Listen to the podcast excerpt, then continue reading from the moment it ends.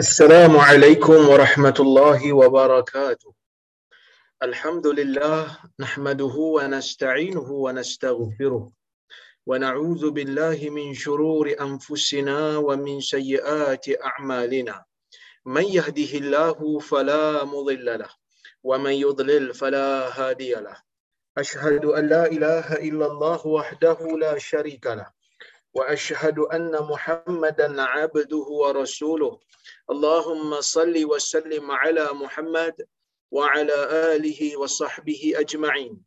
يا أيها الذين آمنوا اتقوا الله حق تقاته ولا تموتن إلا وأنتم مسلمون. يا أيها الناس اتقوا ربكم الذي خلقكم من نفس واحدة وخلق منها زوجها وبث منهما رجالا كثيرا ونساء. واتقوا الله الذي تساءلون به والأرحام. إن الله كان عليكم رقيبا. يا أيها الذين آمنوا اتقوا الله وقولوا قولا سديدا. يصلح لكم أعمالكم ويغفر لكم ذنوبكم. ومن يطع الله ورسوله فقد فاز فوزا عظيما. فإن أصدق الحديث كتاب الله وخير الهدي هدي محمد. وشر الأمور محدثاتها وكل محدثة بدعة وكل بدعة ضلالة أما بعد muslimin dan muslimat yang dirahmati oleh Allah Subhanahu wa taala sekalian. Alhamdulillah pada malam ini kita dapat bersama-sama sekali lagi berhimpun dalam kuliah Zoom ini untuk kita sambung balik bicara kita menggunakan buku ataupun kitab Riyadhus Salihin. Kita berada pada bab yang ke-55 yang membicarakan berkaitan dengan bab kelebihan zuhud dan gesaan untuk mengambil habuan dunia ini sikit saja. Ha, itu bab yang kita sedang adalah sebab ada tanya tadi kan. Bab apa, bab apa. So, kita bab yang ke-55. Baik. InsyaAllah hari ini kita nak sambung tuan-tuan dan puan-puan hadis yang kelima dalam bab ini. Kalau hadis kalau nombor hadis keseluruhan nombor hadis dia 461 iaitu kata al-Imam An-Nawawi rahimahullah wa anhu an Rasulillah sallallahu alaihi wasallam qala yatba'u al-mayyit thalathatun ahluhu wa maluhu wa 'amaluhu fayarji'u ithnan wa yabqa واحد يرجع أهله وماله ويبقى عمله muttafaqun alaih. Hadis ni hadis riwayat Bukhari dan Muslim. Wa anhu, yakni daripadanya, iaitu daripada sahabat yang sama dalam kuliah yang lepas pada hadis yang terakhir yang kita baca. Iaitu uh, daripada Anas bin Malik radhiyallahu anhu daripada Nabi sallallahu alaihi wasallam Nabi sallallahu alaihi wasallam bersabda kata Anas, "Yatba'ul mayyit thalathatun." Yang akan mengiringi mayat ini tiga benda. Ha, Nabi sallallahu alaihi wasallam nak bagi tahu ada tiga benda yang duk ikut mayat. Kita akan hurai nanti insya-Allah ha, faedah yang kita boleh ambil daripada hadis ni saya terjemah dulu ahluhu wa maluhu wa amaluhu. Tiga benda yang akan ikut mayat. Pertama keluarga mayat. Yang kedua harta bagi mayat. Yang ketiga amalan mayat. Fayarji'u usnan. Dua akan balik. Setelah menghantar mayat, dua benda akan balik. Setelah selesai pengkebumian balik. Wa yabqa wahidun. Dan akan kekal satu satu perkara yang tak balik. Tinggal dengan mayat. Nabi sallallahu alaihi wasallam jelaskan pula dalam hadis ni di hujung lafaz Nabi kata yarji'u ahluhu wa maluh. Keluarga mayat tersebut dan harta mayat tersebut akan kembali. Wa yabqa amalu manakala amalan ha, manakala amalan mayat itu akan kekal. Tuan-tuan dan puan-puan yang dirahmati oleh Allah Subhanahu wa taala sekalian, antara faedah yang kita boleh ambil daripada hadis ni yang pertama ialah manusia ni sehat macam mana pun dia gagah macam mana pun dia aktif macam mana pun dia jaga makan macam mana pun dia dia tetap akan mati. Nabi sallallahu alaihi wasallam nak ingatkan kita tentang mati ni. Nabi suruh kita banyak ingat mati. Akthiru min zikri hadhimil ladzat banyakkan mengingati perkara yang memutuskan kelazatan. Ya'nil maut. Yang dimaksudkan dengannya adalah kematian. Kenapa kena banyak ingat mati bila kita banyak ingat mati maka kita akan bekerja untuk mati ada ke orang bekerja untuk mati ustaz biasanya orang bekerja untuk hidup orang Islam bekerja dalam dunia ni untuk mati untuk digunakan selepas mati. Ha, sebab itu kita tak ada istilah ala kita hidupkan sekali aja. Waktu ni lah kita nak enjoy. Hidup sekali ni tak ada dalam kamus orang orang Islam sepatutnya. Kenapa tak ada? Kerana hidup sekali ni bukan manusia. Yang manusia ni dihidup banyak kali. Kita dah hidup di alam barzah. Eh, alam barzah pula. Kita dah hidup di alam rahim. Oh, tersilap saya kan kita dah hidup di alam rahim. Kemudian kita keluar daripada rahim ibu kita, kita hidup di alam dunia. Kita hidup di alam dunia. Yang mana setelah daripada kita hidup dalam dunia ni, kita akan masuk ke alam barzah. Bila kita masuk ke alam barzah, adakah kita tak akan keluar di alam barzah pergi ke alam lain? Jawapannya tak. Kita akan keluar balik. Ha, adakah kita akan kekal di alam barzah? Jawapannya tak. Kita akan keluar balik. Kita akan keluar pergi ke padang mahsyar akan menghadap Allah Azza wa Jal akan diperhitungkan amalan. Di situ nanti barulah ada kehidupan yang kekal yang tidak ada mati-mati. Tapi kita masih lagi dalam proses berada di alam dunia yang di depan kita ni masih lagi jauh perjalanan yang ada. Kita ada alam barzah di depan ni, kita ada alam akhirat di depan sana.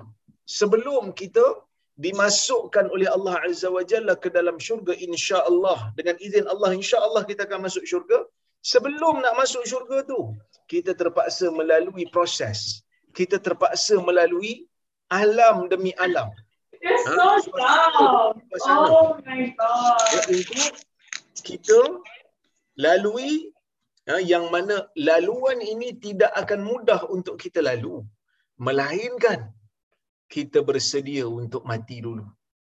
Bersedia untuk mati ni dengan kita meletakkan diri kita seolah-olah kita ni nak mati esok maka kita beramal dengan bersungguh untuk untuk uh, alam barzah kita. Baik, itu yang pertama.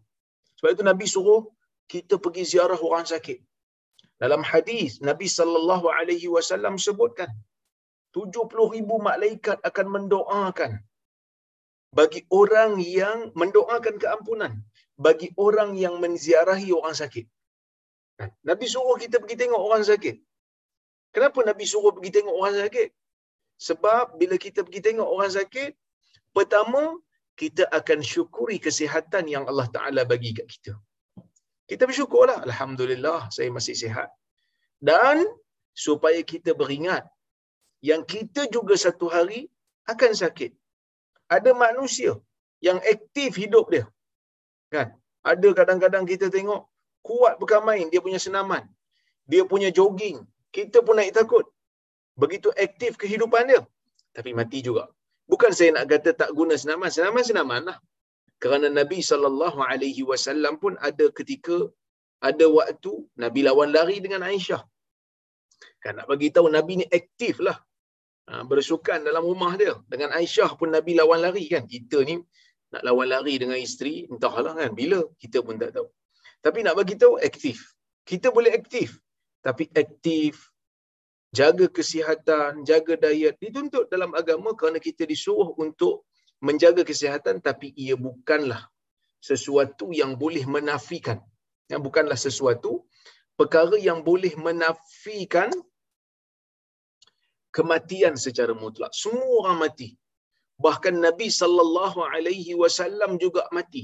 Innaka mayyitun. Sesungguhnya kamu wahai Muhammad akan mati. Walaupun Umar Ibn Al-Khattab radhiyallahu anhu pada peringkat awal tak percaya pada peringkat awal, tapi akhirnya ditenangkan oleh Abu Bakar, disedarkan oleh Abu Bakar yang Nabi memang telah pun wafat. Nabi sallallahu alaihi wasallam dah wafat dah.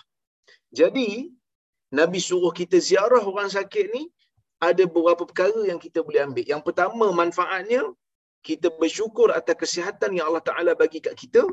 Yang kedua kita ha, beringat yang kita juga akan sakit dan akan mati itu ha, di antara perkara ataupun metod Nabi nak suruh kita ingat mati.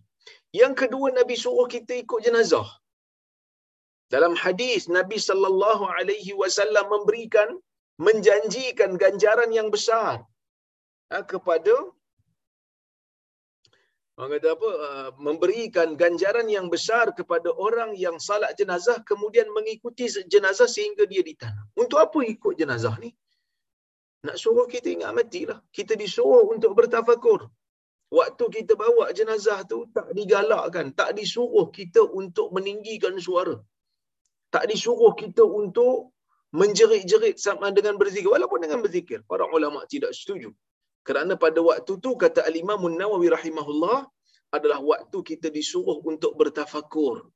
Disuruh untuk mengambil ibrah, mengambil iktibar, mengambil pengajaran supaya kita insafi diri yang kita ni juga akan mati. Kita tengah bawa ni, tengah pikul mayat ni. Kan? Ha, kita tengah pikul mayat ni, kita tunduk sambil berfikir, aku juga satu hari akan dibawa oleh orang macam ni. Lah.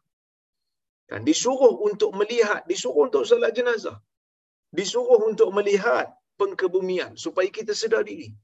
Kita tak jadi sombong. Kita tak lupa berkenaan dengan perkara-perkara yang ha, melalaikan kita daripada daripada kematian ni. Itu yang kedua. Yang ketiga, tuan-tuan dan puan-puan rahmati Allah Subhanahu wa taala sekalian, kita disuruh untuk menziarahi kubur. Lepas daripada bawa jenazah, lepas salat jenazah, kita balik. Tapi kadang-kadang dunia ni tuan-tuan melupakan kita, melalaikan kita. Kesedapan dunia ni ada kalanya menjadikan kita ni tak beringat. Lupa. Kita jadi sombong. Kita jadi lalai. Kita jadi leka. Maka sebab itu kita memerlukan charge. Kita memerlukan charger. Macam mana nak charge? Ingat mati. Macam mana ingat mati? Kalau ada orang sakit, pergi ziarah orang sakit. Kalau ada orang mati, pergi bawa orang mati. Pergi tengok. Ha, salat jenazah tu pergi join. Pergi tengok, pergi iring jenazah. Tengok orang ditanam. Kalau tak ada, kubur ada. Pergilah ziarah kubur. Untuk apa ziarah kubur? Pertama ziarah kubur nak doakan mayat tersebut supaya diberikan pengampunan oleh Allah Subhanahu taala. Yang kedua, untuk kita mengambil pengajaran yang kita juga satu hari akan duduk dalam akan duduk dalam kubur. Tapi manusia sekarang ni dia pelik. Dia pergi kubur, dia pergi minta hajat kat orang dalam kubur. Sedangkan orang dalam kubur tu yang minta doa daripada kita.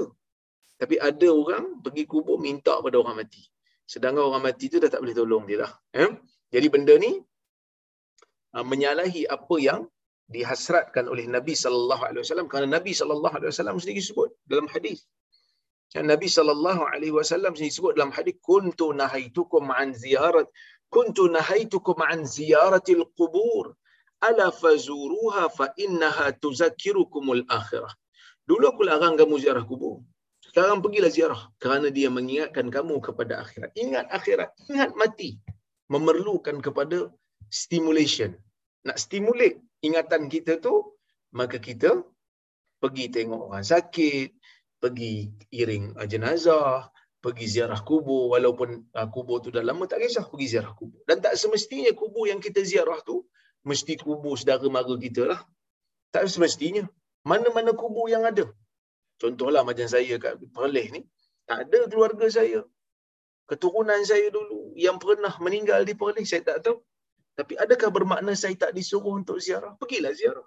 Tak kira lah kubur Muslim mana pun. Yang penting kita, kita ziarah. Itu pertama.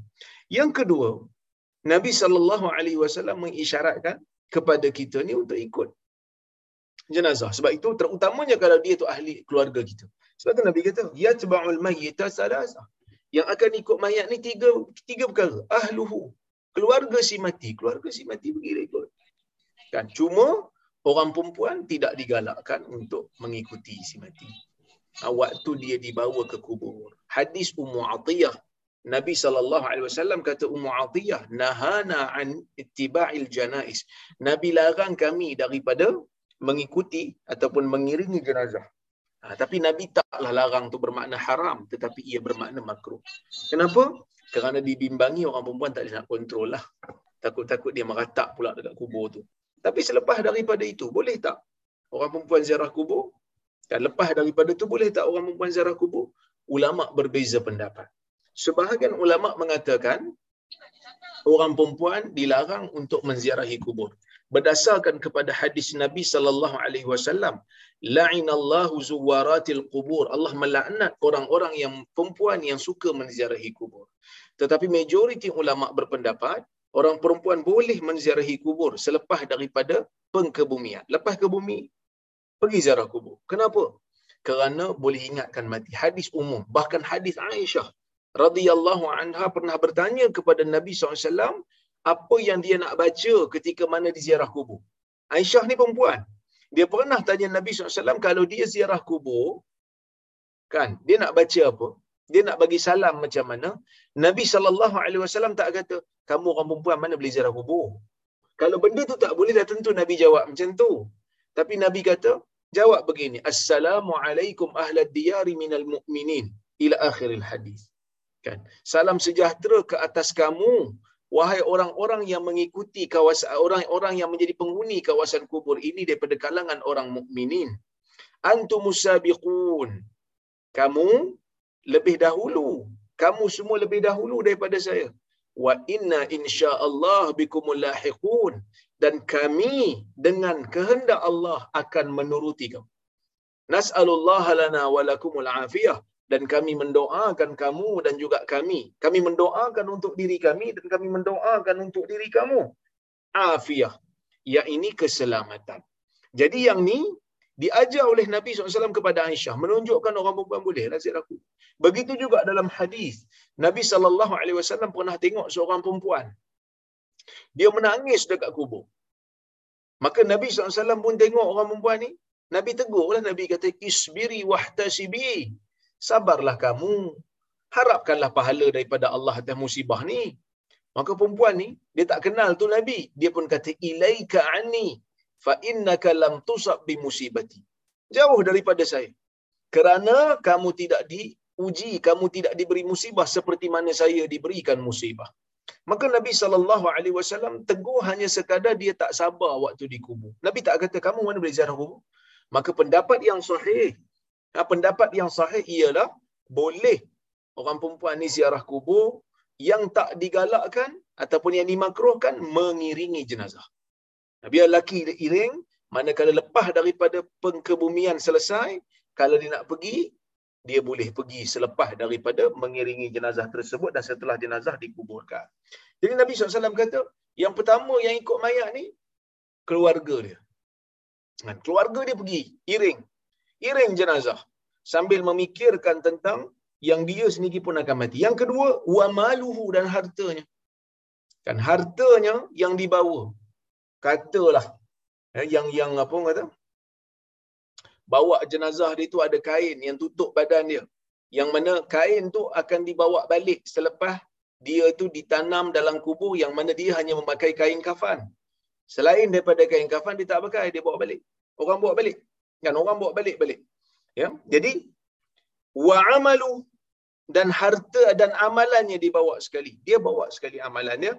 Dua perkara akan balik. Apa yang balik? Keluarganya balik. Sedih macam mana pun keluarga yang mengiringi dia tu.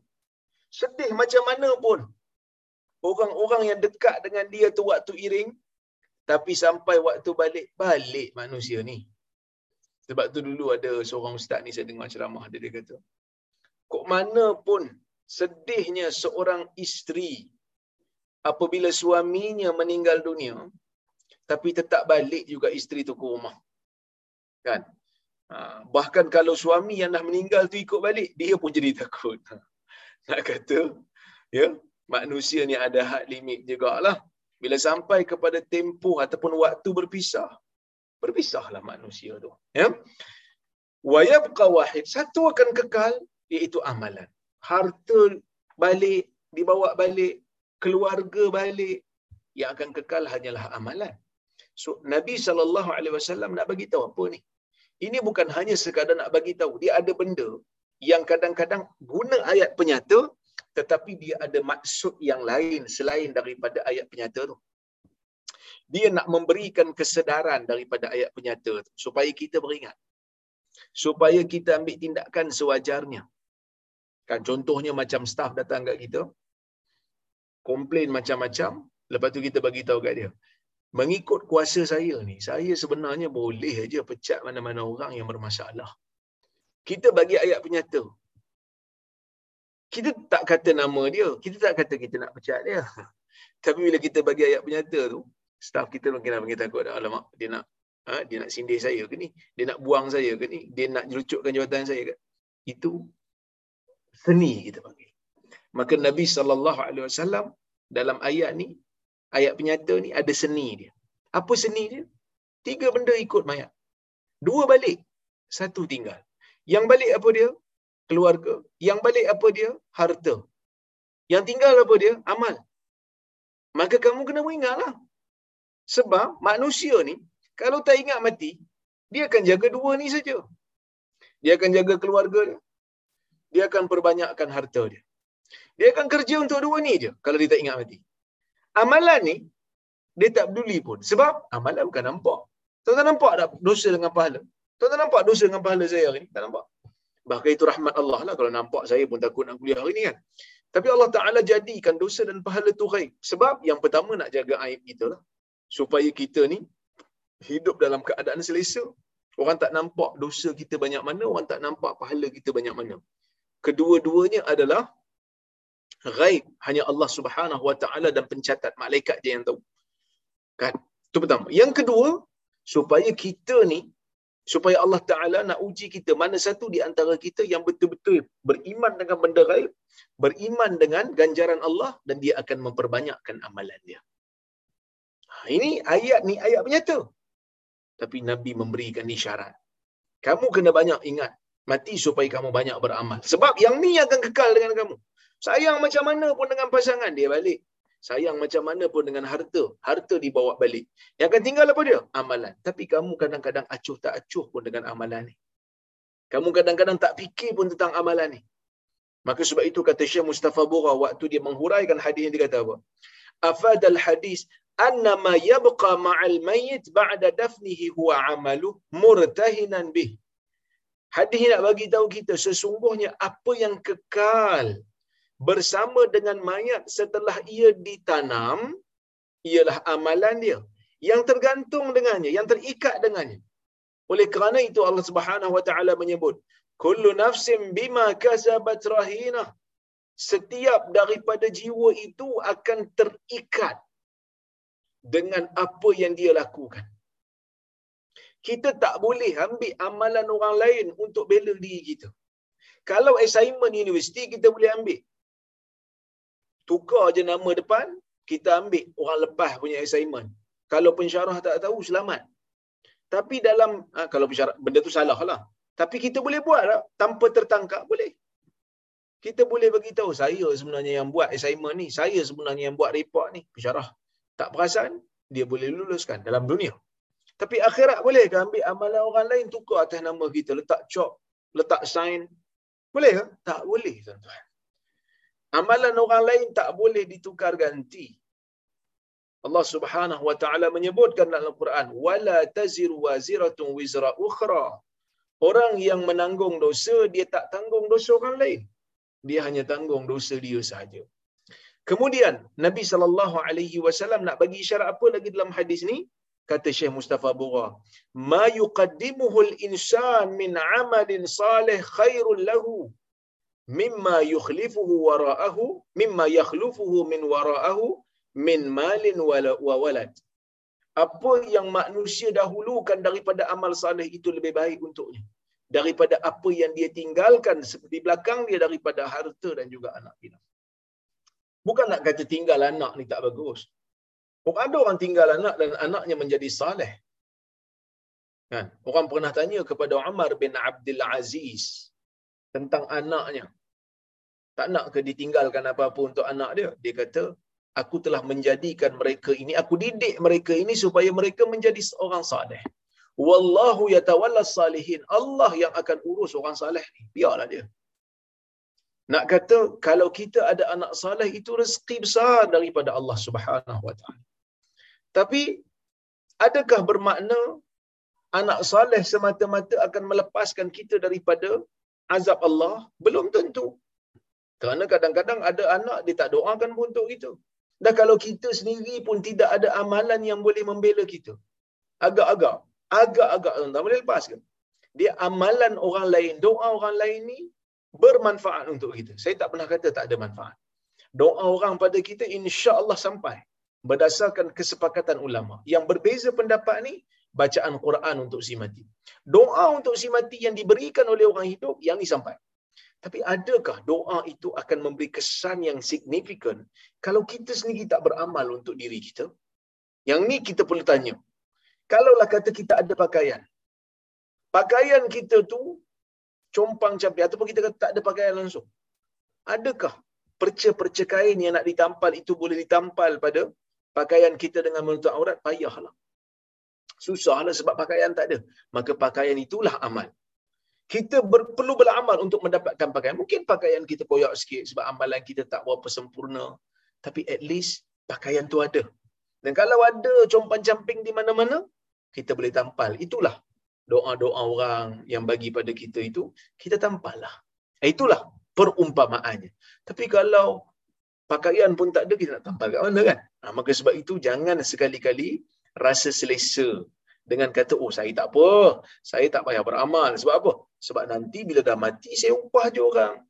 Untuk baca Quran kat saya untuk doa kat saya jangan terlalu rasa selesa. Sebab benda ini boleh memudaratkan kita di akhirat nanti. Wallahu a'lam. Okey. Kita pergi kepada hadis yang ke-6 dalam bab ini dan hadis yang ke-462 dalam keseluruhan kitab ini okey hadis juga daripada Anas Anas meriwayatkan hadis ni wa anhu qala Qala Rasulullah sallallahu alaihi wasallam yu'ta bi an'ami ahli dunya min ahli an-nar yawm al-qiyamah fayusbaghu fi an-nar sabghah ثم يقال يا ابن آدم هل رأيت خيرا قط هل مر بك هل مر بك نعيم قط أو هل مر بك نعيم قط فيقول لا والله يا رب. ويؤتى بأشد الناس بؤسا في الدنيا من أهل الجنة. فيسبغ صبغة في الجنة. فيقال له يا ابن آدم هل رأيت بؤسا قط هل مر بك شدة قط فيقول لا والله ما مر به بؤس قط ولا رأيت شدة قط رواه مسلم. Hadis daripada Anas bin Malik radhiyallahu anhu dia berkata, Rasulullah sallallahu alaihi wasallam bersabda, "Yu'ta bi an'ami ahli jannah." Pada hari kiamat nanti ni, Allah Subhanahu wa taala akan bawakan manusia yang paling nikmat sekali di dalam dunia. Manusia yang Allah Taala bagi dia nikmat paling dahsyat. Tak ada orang yang dapat nikmat sehebat dia. Dahsyat dia ni punya nikmat. Allah Taala bagi. Allah Ta'ala ambil dia, yang dia ni ahli neraka. Yang dia ni layak masuk neraka. Yang dia ni memang Allah Ta'ala tengok dah dia ni hmm, neraka tempat dah. Kan? Sebenarnya Allah Ta'ala ni tahu daripada awal lagi. Ya Allah Subhanahu Wa Ta'ala tahu daripada awal lagi. Tapi Allah Subhanahu Wa Ta'ala nak buktikan kat dia lah. Yang dia ni memang layak untuk masuk neraka dan Allah Ta'ala ambil. Dalam dunia ni, ya, dia paling banyak uh, nikmat sekali. Paling dahsyat nikmat dia.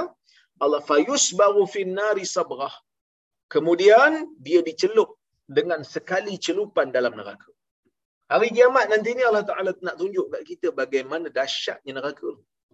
Manusia yang hidup dalam dunia penuh dengan nikmat dan dialah manusia yang paling banyak sekali nikmat. Kan? Tapi Nabi tak sebutlah siapa dia. Kerana bukan penting pun kita nak tahu siapa paling banyak nikmat dalam dunia ni sebab tak menguntungkan akhirat kita pun tak tahu. Tapi Nabi kata, Nabi cerita secara umum, yang ni orang yang paling banyak sekali nikmat dalam dunia. Dan dia ni tak bersyukur kepada Allah. Dia ni tak lakukan, tak laksanakan perintah Allah. Banyak lawan hukum hakam syarak. Syirik kepada Allah mungkin. Dan Allah Ta'ala ambil dia, Allah Ta'ala celup sekali je celupan dalam neraka. Sekali celup, bukan lama. Kan? Maksud nak kata, Nabi kata sementara, sekejap je masuk. Suma yuqal. Kemudian dikatakan kepada dia. Ya benar Adam, wahai anak Adam, hal ra'aita khairan qad? Adakah kamu pernah melihat kebaikan walau sekali? Dia kata apa? Tanya soalan tu je. Pernah tak berlalu uh, pernah tak kamu melihat kebaikan? Kamu melihat benda indah? Pernah tak sekali pun? Pernah tengok dalam hidup kamu? Hal marra bika na'imun qad? Adakah pernah berlalu nikmat pada kamu walaupun sekali? Apa apa ahli neraka ni kata setelah dicelup sekali dalam neraka, dah rasa dah nikmat uh, apa ni? Nikmat dunia dah rasa dah semua. Tapi bila sekali masuk dalam neraka, celup sekali je dalam neraka. Bila ditanya soalan ni, dia kata, La wallahi ya Rab. Tidak demi Allah wahai Tuhan. Apa nak cerita kat sini? Yang pertama, dahsyatnya azab neraka sehingga menghilangkan rasa nikmat yang dia pernah rasa dalam dunia. Itu yang pertama. Hebatnya neraka ni punya azab, sampaikan orang kena celup sekali dalam neraka, hilang terus dah ingatan dia pada nikmat dunia. Tak nampak dah kebaikan dalam dunia ni walaupun dia dapat banyak ke banyak nikmat dalam dunia. Itu yang pertama. Yang kedua mungkin hadis ni nak maksudkan nikmat yang kita dapat dalam dunia ni kalau tak disertai dengan syukur, kalau tak disertai dengan salihul a'mal, tak di tak di apa? Tak disekalikan ataupun tak diiringi dengan amal-amal saleh, kebaikan itu ataupun nikmat itu bukan kebaikan. Sebaliknya ia adalah istidraj. Dalam hadis riwayat Tirmizi, Nabi sallallahu alaihi wasallam menyebutkan, "Idza ra'aita 'abdan yu'tihi Allahu min ad-dunya ma yasha' ala ma'asih, fa'lamu annahu istidraj." Atau kama. Apabila kamu melihat Allah Azza wa Jal kan? Apabila kamu melihat Allah Azza wa Jal fa idza ra'aita Allah yu'ti al-'abd min ad-dunya apabila kamu melihat Allah memberikan seorang hamba ni habuan dunia apa yang dia nak untuk melakukan maksiat dia untuk terus berada di atas maksiat? Ketahuilah sebenarnya yang Allah Taala beri itu bukan kebaikan tetapi ia adalah istidraj. Apa pula itu istidraj? Istidraj ialah sesuatu pemberian yang Allah Taala berikan satu kesenangan yang Allah Taala berikan kepada manusia untuk terus berada di dalam kesesatan dan kekufuran kepada Allah Subhanahu wa taala. Jadi sebab itu bila Tuhan tanya dia setelah dicelup dalam neraka sekali je. Pernah tak kamu nampak kebaikan? Tak pernah. Eh, nikmat dalam dunia tu macam mana? Yang tu mungkin dia rasa yang tu bukan baik. Kerana kalau yang tu baik, dah tentu ia membawa kebaikan. Benda baik pastinya membawa kebaikan. Kan? Tapi ada tak benda baik kalau itu bukan membawa kepada kebaikan, membawa kepada neraka, pastinya benda itu bukan baik secara 100%. Kan? Hal marra bika hal marra bika na'imun qad? Adakah ber, pernah berlalu nikmat pada kamu walaupun sekali dikata tak ada? Kenapa? Kerana nikmat itu nikmat yang sementara. Lupa terus bila celup sekali dalam neraka, lupa terus. Tak ingatlah.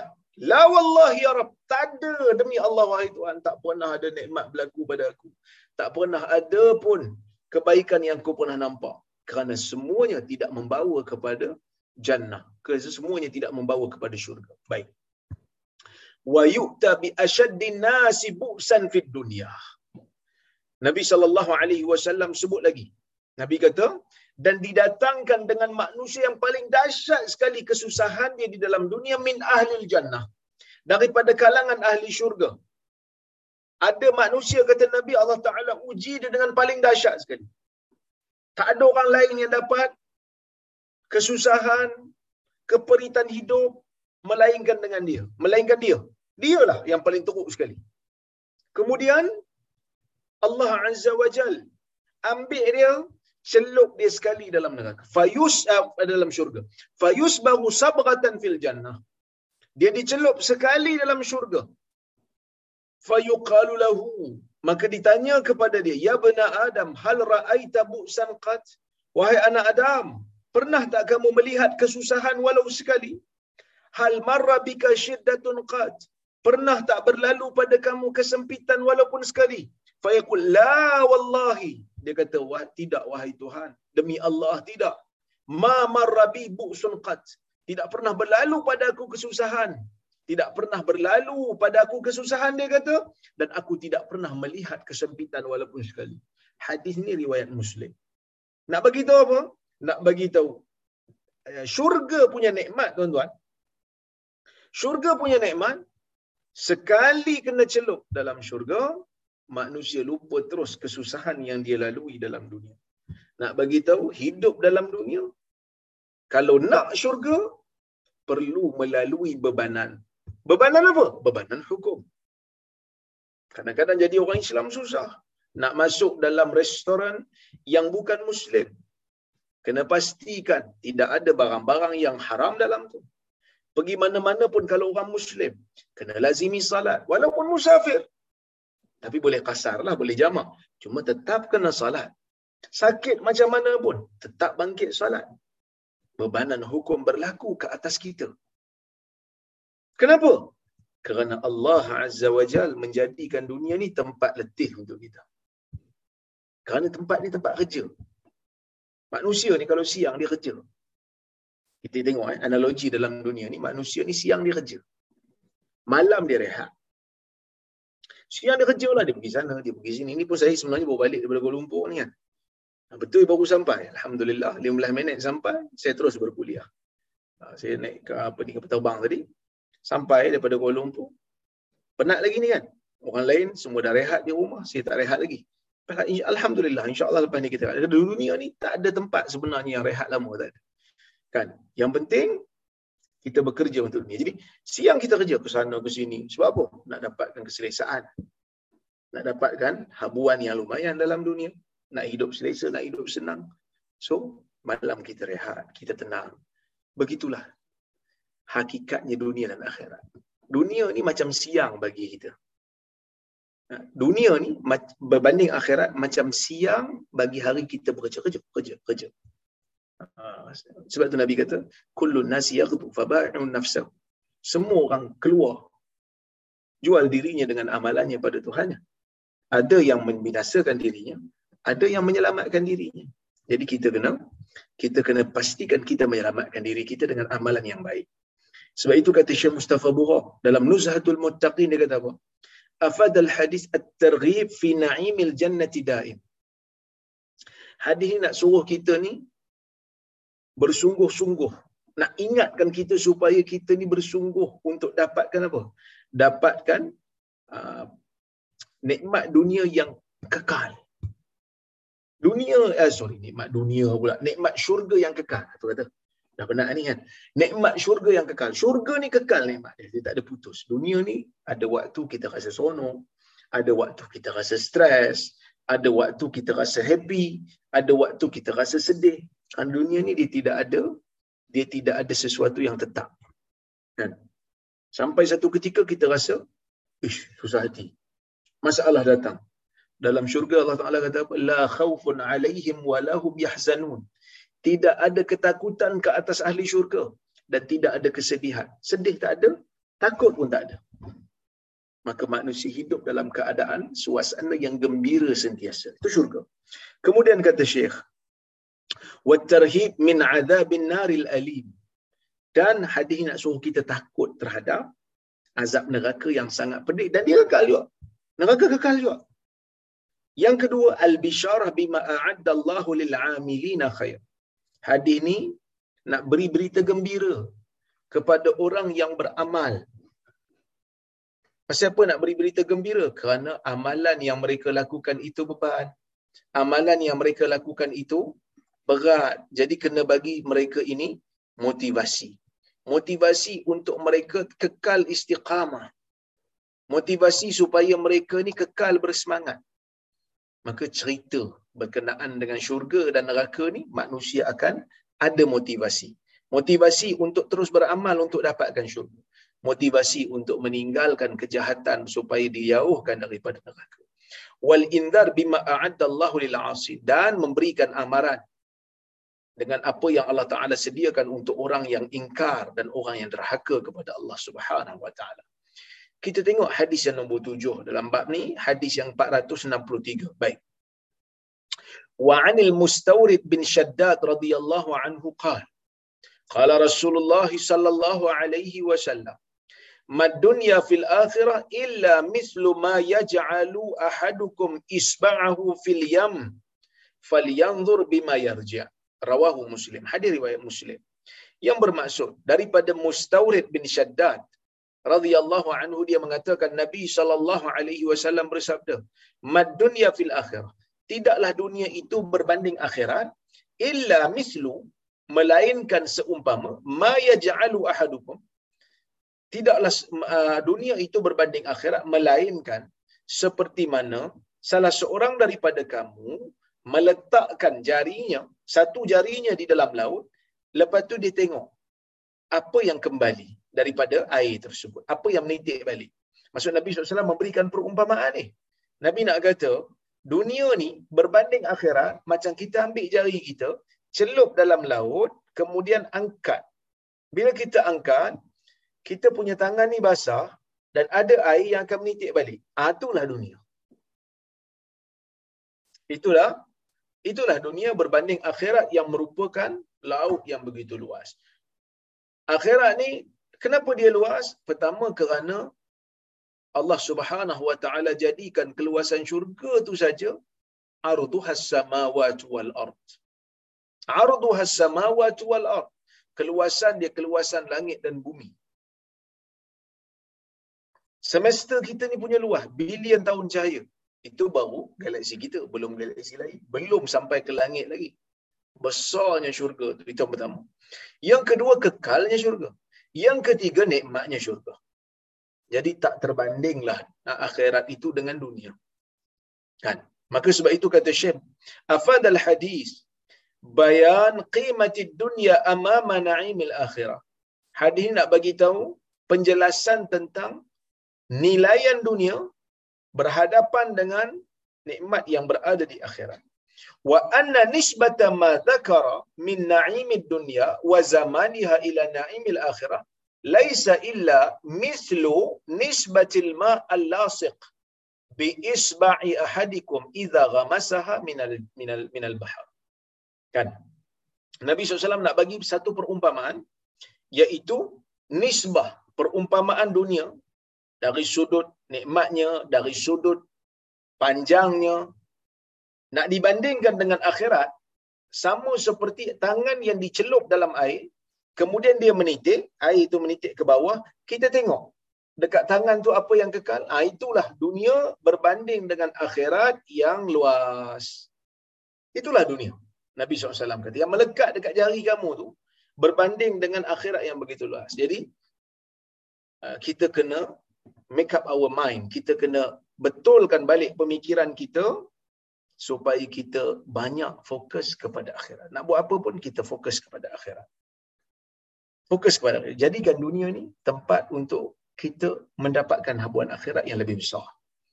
Yang seterusnya, irad al-masal yufidu akthar mimma yufidu al-ma'na al-mujarrad. Ha, ini nak bagi tahulah dalam dakwah ni kadang-kadang kena guna juga perumpamaan-perumpamaan ni supaya orang dapat lebih jelas. Bahkan dalam Quran banyak digunakan perumpamaan. Dulu masa mula-mula kita baca ayat apa ni ah, hadis uh, bab 55 ni banyak Imam Nawawi bawakan perumpamaan ayat ah, apa ni ayat-ayat Al-Quran yang mengandungi perumpamaan nisbah dunia dan akhirat. Okey.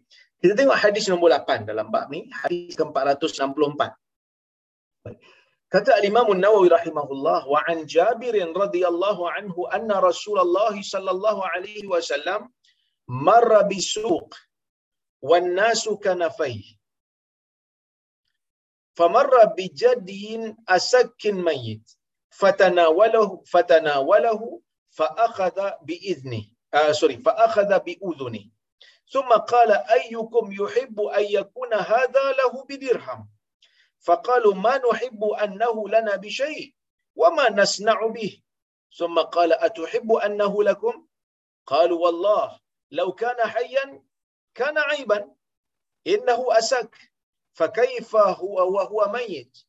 فقال فوالله للدنيا أهون على الله من هذا عليكم. رواه مسلم. Hadis ni riwayat Muslim daripada Jabir bin Abdullah radhiyallahu anhuma. Jabir kata, satu hari Nabi sallallahu alaihi wasallam jalan di pasar. Ha, zaman Nabi ada pasar ke ustaz? Adalah. Kau tak orang nak beli barang kat mana kan? Ha, saya pun pernah tengok masa saya belajar di Jordan dulu. Pernahlah dibawa ke satu kawasan nama dia Busra sempadan di antara Jordan dan Syria pada hari ini yang mana kawasan itulah yang dikatakan Nabi sallallahu alaihi wasallam berniaga harta-harta Khadijah. Nah, saya pergi tengoklah pasar tu. Pasar tu dibina oleh Rom yang mana tempat pertemuan lah di antara uh, benua Eropah dan juga benua Arab ni. Ya? Jadi mereka bertemu di situ. Baik. Maka Jabir kata pada satu hari Nabi sallallahu alaihi wasallam melalui pasar. Yang ni pasar bukan pasar yang Busra tu lah. Berkemungkinan pasar ni pasar Madinah. Wan nasu kanafai. Maka pada waktu tu manusia berada keliling Nabi. Ha, manusia berada di tepi-tepi Nabi sallallahu alaihi wasallam. Famarra bijadyin asakin ataupun asaka mayitin. Maka Nabi sallallahu alaihi wasallam pun dalam pakat pasar tu melalui seekor ya, anak kambing yang mana telinganya kecil. Ha, kita cuba bayangkan kambing. Kambing yang indah tu, kan? kambing yang comel tu. Tiba-tiba Nabi lalu satu anak kambing yang telinganya kecil. Maksud telinga kecil ni cacat lah. Telinga kecil dan bangkai. Apa itu bangkai? Bangkai ini ialah haiwan yang mati sebelum sempat disembelih dengan sembelihan syar'i. Maksud dia mati itu tak sempat kita sembelih dia. Ha, maka bangkailah dia. Nabi SAW lalu kawasan tu nampak anak kambing mati, telinga kecil. Dahlah mati, telinga kecil, bangkai pula tu. Maka fatana walahu. Nabi SAW pun ambil. Nabi capai anak anak anak kambing ni. Ya. Baik. Fa'akhadha bi'udhuni. Maka Nabi SAW pun pegang telinga dia. Mungkin Nabi nampak lah telinga dia ni kecil. Dan Nabi SAW pegang telinga tu nak suruh sahabat tengok telinga kambing ni kecil. Ya. Thumma qal. Kemudian Nabi SAW dah pegang, dah ambil kambing ni, pegang telinga dia. Mungkin Nabi pegang telinga dia. Bi uzu ni, Nabi pegang telinga dia. Nabi tunjuk kat sahabat. Nabi kata, Ayyukum yuhibbu ayyakuna hadha lahu bidirham. Mana satu di kalangan kamu yang suka kalau dia ni dapat beli kambing ni dengan harga satu dirham. Dirham ni duit perak. Kira ada nilai lah duit perak ni. Satu dirham. Siapa nak beli anak kambing yang telinga kecil, yang bangkai ni dengan harga satu dirham? Nabi tanya. Maka sahabat kata, Manuhibbu annahu la nabi syait. Sahabat kata, kami tak suka nak beli dengan apa harga sekalipun. Kami tak nak benda. Letaklah apa harga pun kami tak nak beli. Pasal apa sahabat tak nak beli? Pertama sebab dia bangkai, mana boleh pakai. Yang kedua sebab telinga dia kecil. Okey. Maka wama nasna'u bihi? Sahabat tanya, kami tak nak beli dengan apa harga sekalipun. Nak buat apa dengan dia? Tak boleh pakai, nak makan tak boleh. Dahlah cacat pula tu. Thumma qal, atuhibbuna annahu lakum? Kamu suka tak kalau ini menjadi milik kamu? Maksudnya kalau tak beli, bagi free kamu nak. Maka Nabi SAW kata, uh, bila tanya benda tu, sahabat kata, Qalu wallahi. Mereka jawab, Demi Allah, wahai Rasulullah. Soalan Nabi tadi, kalau ia milik kamu, kamu suka tak? Kalau orang bagilah, tak payah beli. Kamu suka tak? Maka sahabat tanya, Wallahi. Dia kata, Lau kana hayyan kana aiba. Kalau kambing ni tak bangkai, kalau kambing ni tak mati menjadi bangkai, lakana aiban. Sudah pasti ia menjadi aib kerana cacat. Aib menjatuhkan harga sebab cacat. Annahu asak kerana ia cacat. Fakaifa wa huwa mayyit? Maka bagaimana pula kalau dia ni maka apatah lagi kalau dia bangkai. Sahabat kata kalau hidup pun dikira cacat kami tak berapa selesa nak terima. Apatah lagi kalau dah mati jadi bangkai macam ni. Tak mau. Faqala fa wallahi. Maka Nabi sallallahu alaihi wasallam kata demi Allah lad dunya ahwanu ala Allah. Benar-benar dunia ni lebih ringan ataupun ah, bukan lebih ringan lebih hina pada Allah daripada kambing yang cacat yang bangkai ni. Tadi masa aku tanya kamu kamu nak ke tak nak dunia uh, kamu nak ke tak nak kambing ni? Kamu tak nak dapat free pun kamu tak nak. Apatah lagi kamu? Kamu nak kena beli kamu tak nak. Waktu hidup pun kamu rasa hina. Waktu mati kamu tak nak walaupun diberi percuma. Maka nabi kata dunia ni lebih hina pada Allah berbanding ni kambing. Kenapa? At least tuan-tuan kambing ni ya, at least lah kambing ni kalau dia bangkai sekalipun dia punya kulit boleh pakai. Sebab kulit tu setelah disamak dia akan jadi elok seperti mana Nabi sallallahu alaihi wasallam pernah sebut kepada kambing Maimunah. Nabi nampak kambing Maimunah mati. Maka Nabi wasallam kata hal lan tafa'tum bihi habiha. Kenapa tak ambil kulitnya boleh manfaatkan? Sahabat kata innahu mayyit. Ya Rasulullah innaha maitah. Kambing-kambing ni semua bangkai. Nabi kata ayyuma ihabin dubigh faqad tahur. Mana-mana kulit yang disamak sehingga kering, hilang dia punya darah, hilang dia punya daging, maka ia telah menjadi suci.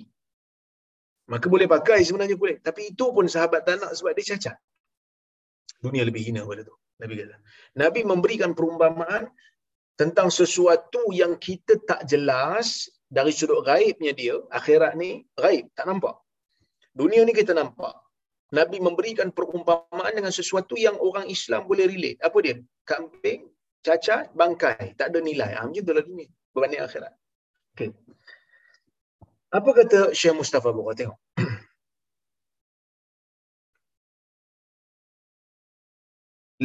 Afad al-hadis.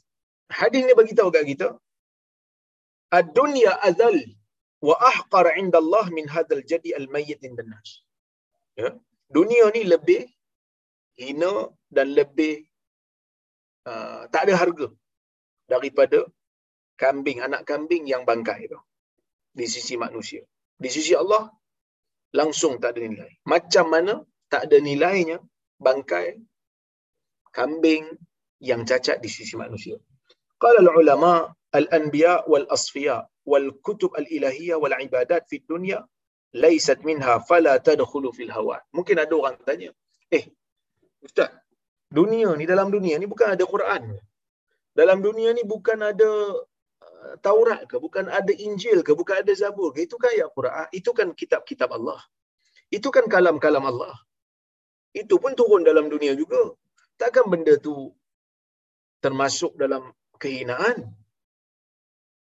Ustaz, bukan ke dalam dunia ni ada manusia yang Allah Ta'ala lantik sebagai Rasul? Ada manusia yang Allah Ta'ala lantik sebagai Nabi? Dan mereka ni hidup dalam dunia. Takkanlah mereka ini hina seperti mana bangkai kambing yang cacat. Maka para ulama dia buat kaedah lah dia kata Nabi sallallahu alaihi wasallam apabila menyebutkan tentang dunia Nabi maksudkan dunia yang tidak memberikan manfaat kepada akhirat. Dunia semata-mata. Kenapa saya kata dunia semata-mata? Kenapa para ulama sebut begitu? Kerana Nabi sallallahu alaihi wasallam mana-mana nabi, mana-mana rasul tak menyeru umat dia untuk berlebih-lebih dengan dunia. Tak menyeru. Kitab-kitab Allah yang Allah Ta'ala turunkan kepada makhluknya. Daripada Zaburnya, daripada Tauratnya, daripada Injilnya, daripada Qurannya. Kesemua kitab-kitab ini tidak suruh manusia untuk menghargai dunia lebih pada akhirat. Tak ada. Maka yang ni tak termasuklah. Ah, orang-orang saleh pula. Orang-orang baik, wali-wali Tuhan, golongan sahabat, golongan tabi'in, mereka ni daripada dunia Ustaz. Takkan mereka ni hina juga macam bangkai kambing cacat? Kita kata tak. Kerana mereka juga telah menunjukkan dalam sirah kehidupan mereka. Mereka tidak melebihkan dunia berbanding akhirat. Ada. Kan? Sebab itu kita tengok masa mula-mula kita kuliah Riyadhus Salihin dulu, sahabat Nabi wasallam datang jumpa Nabi, serah diri walaupun mereka tahu mereka akan mati dengan serahan diri itu disebabkan untuk ambil tindakan undang-undang di sisi Nabi sehingga direjam sampai mati mereka sanggup. Sebab mereka tahu dunia ni sementara nak cuci dosa tu lebih utama. Kita kalau tahu hukuman mati tuan-tuan ush nanti dulu Ustaz. Hukuman mati ni bukan main-main ni. Kan? Sanggup menipu. Tapi sahabat tak. Mereka melebihkan akhirat berbanding dunia. Maka mereka tak termasuklah dalam kehinaan ni. Baik. Kemudian, hadis ini juga bagi tahu hirsan Nabi SAW ala ghatinamil furas wal munasabat fi tawjihi ummati. Ini satu benda yang menarik juga. Syekh kata, bagaimana hadis ni menunjukkan kesungguhan Nabi SAW dalam mengambil peluang untuk berdakwah dan memberikan nasihat kepada sahabat dia. Sebab kadang-kadang bila kita bagi nasihat di mana-mana, di tempat-tempat umum, di tempat-tempat terbuka, orang kata, ish, kamu ni kalau nak pergi ceramah, pergilah masuk dalam uh, masjid khutbah. Ini bukan tempat khutbah. Ada orang cakap itu kan di sini kita kan. Nah, tapi sebenarnya nak berkhutbah, uh, bukan nak berkhutbah. Nak memberikan nasihat, nak memberikan panduan, nak memberikan dakwah, tidak hanya semata-mata di dalam masjid. Bila-bila masa yang kita boleh gunakan untuk menyedarkan manusia. Ya, untuk menyedarkan manusia tentang kepentingan uh, agama tentang uh, kesed, memberi kesedaran kepada mereka tentang hakikat dunia maka kita boleh gunakan. Di mana saja. Waktu tengah duduk dekat kedai kopi boleh nasihat kan? Uh, waktu uh, tengah tunggu turn nak main futsal boleh bagi nasihat. Bagusnya kalau kita khususkan pula bukanlah khusus ni maksud dengan kita ada uh, menganggap ada fadilat tak kita just khususkan contohnya macam sambil-sambil makan tak ada buat apa tu okey. Uh, tolong bagi sikit nasihat pada kami semua ni. Uh, Syekh tolong bagi nasihat sikit. Ha kan? Itu lagi bagus. Daripada kita tak ada buat apa kita lara-lara kita gelak-gelak ketawa. Kan salah gelak ketawa ni elok. Nabi SAW pun ada waktu dalam majlis Nabi gelak ketawa dengan para sahabat kan? Ada waktu Nabi senyum ada waktu Nabi bergurau. Tapi ada waktu dengar sedikit nasihat. Apa nasihat yang nak dibagi pada hari ini untuk kita ambil sebagai pengajaran? Mungkin ada benda tu kadang-kadang kita biasa dengar aja. Tapi bila kita sentiasa ulang dengar, ia akan memberikan kesan pada jiwa. Kadang-kadang apa yang disebutkan dalam ceramah agama itu kita dah tahu dah pun. Tapi kenapa kita dengar juga? Kerana sifat manusia ni selalu perlu diulang. Lagu raya tuan-tuan, dengar lagu raya, bukan ke berulang lagu raya tu. Kan lagu raya ni baru je siap. Tak, lagu raya berulang-ulang. Tapi saya bila dengar happy, kerana sifat manusia sukakan kepada pengulangan. Sukakan kepada sesuatu yang berulang. Maka kita ulang. Kita ulang. Kita ulang. Sebab itu dalam Quran Allah Subhanahu Wa Taala mengulang, mengulang ayat bercerita tentang syurga, bercerita tentang apa. Tapi ulangan itu setiap kali ulang ada faedah baru. Setiap kali ulang ada faedah baru. Dia tidak terhenti hanya sekadar ulangan yang tidak mempunyai faedah dan dan maksud. Kerana itu bukan uh, bukan kalam Allah. Yang kita, yang kita ni kalam kita suka berulang-ulang tak ada faedah. Wallahu taala alam bisawab.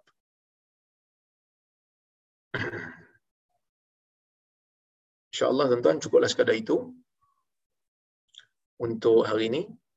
Jika ada kesempatan kita tengok soalan dulu kalau kalau ada lah eh, soalan ataupun komentar ataupun kritikan saya lulukan eh. Wah. Komputer saya dah tak bergerak. Ya. Okey. Soalannya, Assalamualaikum Assalamualaikum Apakah pendapat ustaz tentang seseorang yang memilih apa macam nak baca ni jinai jinai lelaki dengan alasan dia memiliki kepakaran tertentu. Ini ginekologi ke? Uh, ni ke? Apa sakit apakah sakit puan ke? Sebenarnya aurat ini haram untuk didedahkan kepada orang yang bukan mahram. Kecuali suami dia lah. Ya, orang yang mahram uh, kita boleh untuk orang perempuan lah boleh untuk uh, mendedahkan rambut dia eh, kecuali antara pusat dengan lutut lah. Eh. Tapi untuk yang bukan mahram, bukan suami tak boleh tunjuk. Kecuali kalau ada darurat ataupun hajiat. Maksudnya nak berubat umpamanya. Kalau nak berubat maka dibenarkan. Jadi cuma para ulama letaklah syarat dia kata kalau nak jumpa doktor pakar lelaki ni uh, uh, pakar perempuan daripada kalangan lelaki ni doktor lelaki yang menjadi pakar perempuan boleh tapi dengan syarat lah ada keperluan yang mendesak maksudnya dia dah jumpa dah yang perempuan tak baik-baik dia jumpa perempuan yang tak baik punya tiba-tiba kata nak try jumpa lelaki sebab ada kepakaran tertentu maka tidak menjadi satu masalah tapi kena cari yang perempuan dulu lah baik Ustaz, biasanya orang akan minta kirim salam kepada Rasulullah SAW bila pergi buat umrah atau haji. Boleh ke Ustaz? Amalan ini tidaklah ada hadis yang khusus. Tetapi ada disebutkan oleh uh, sebahagian. Uh, kalau tak silap, Al-Qadiyat disebut dalam kitab dia. Ini pendapat, ini pandai, ini amalan sebahagian daripada tabi'in. Tetapi, tuan-tuan, sebenarnya bagi salam pada Nabi SAW ni tak perlu tunggu orang pergi umrah. Ya? Tak perlu tunggu orang pergi umrah.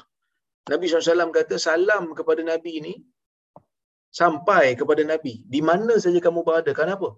Malaikat yuballighuna ah, yuballighuna anni ah, yuballighuna ilayya salam.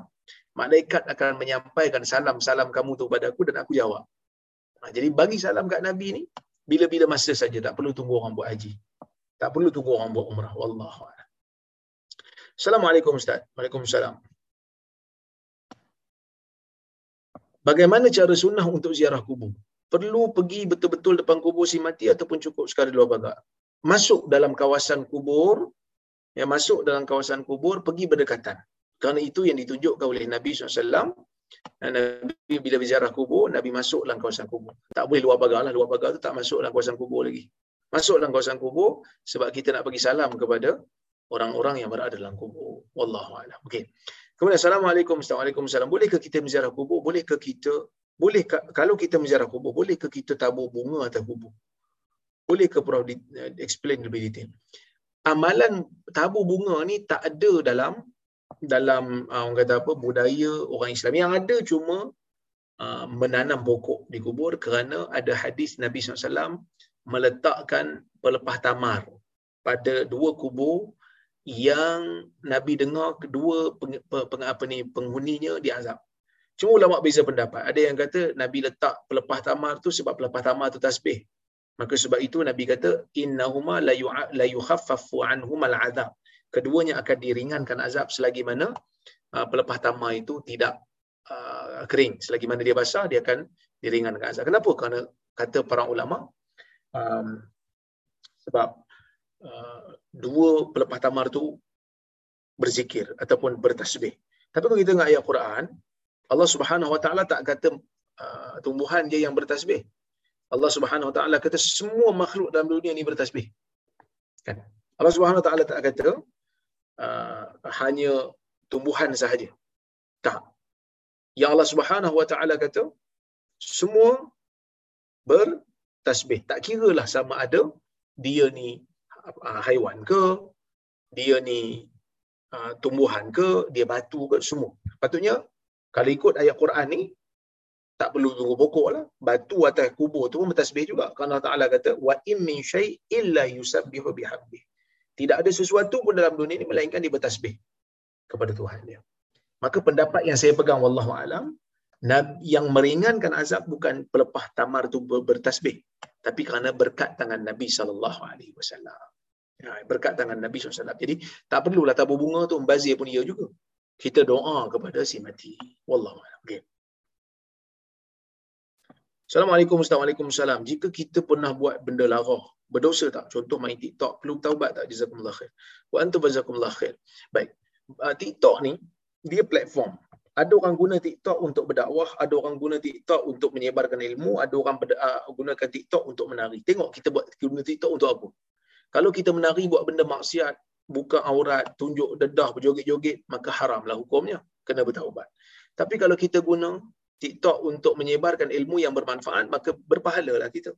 Tapi kalau kita guna TikTok, guna untuk benda yang nak kata dosa pun tidak, nak kata bermanfaat pun tidak, maka dia termasuk dalam perkara yang harus yang kalau kita buat terlalu banyak boleh menyebabkan kita mengabaikan benda-benda yang lebih penting dalam agama. Maka kita akan rugilah sebab umur kita ni berjalannya. Kan umur kita ni berjalan. Jadi kalau kita tak isi dengan benda yang manfaat kita akan rugi. Wallahu alam. Itu sajalah malam ni yang saya boleh sampaikan kepada tuan-tuan dan puan Saya mohon maaf terkasar bahasa tersilap kata. Terima kasih kerana kehadiran semua ni yang hadir pada malam ini. Saya ucapkan terima kasih banyak.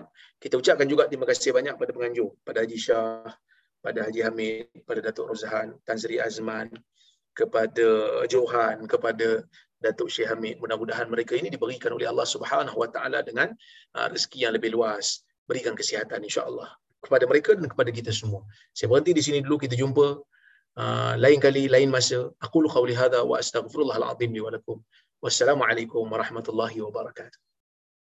Waalaikumsalam. Jazakallah. Waalaikumsalam warahmatullahi wabarakatuh. Jazakallah Ustaz. Wa anta jazakallah khair. Assalamualaikum Ustaz. Terima kasih. Waalaikumsalam. Okey Ustaz, terima kasih. Sama.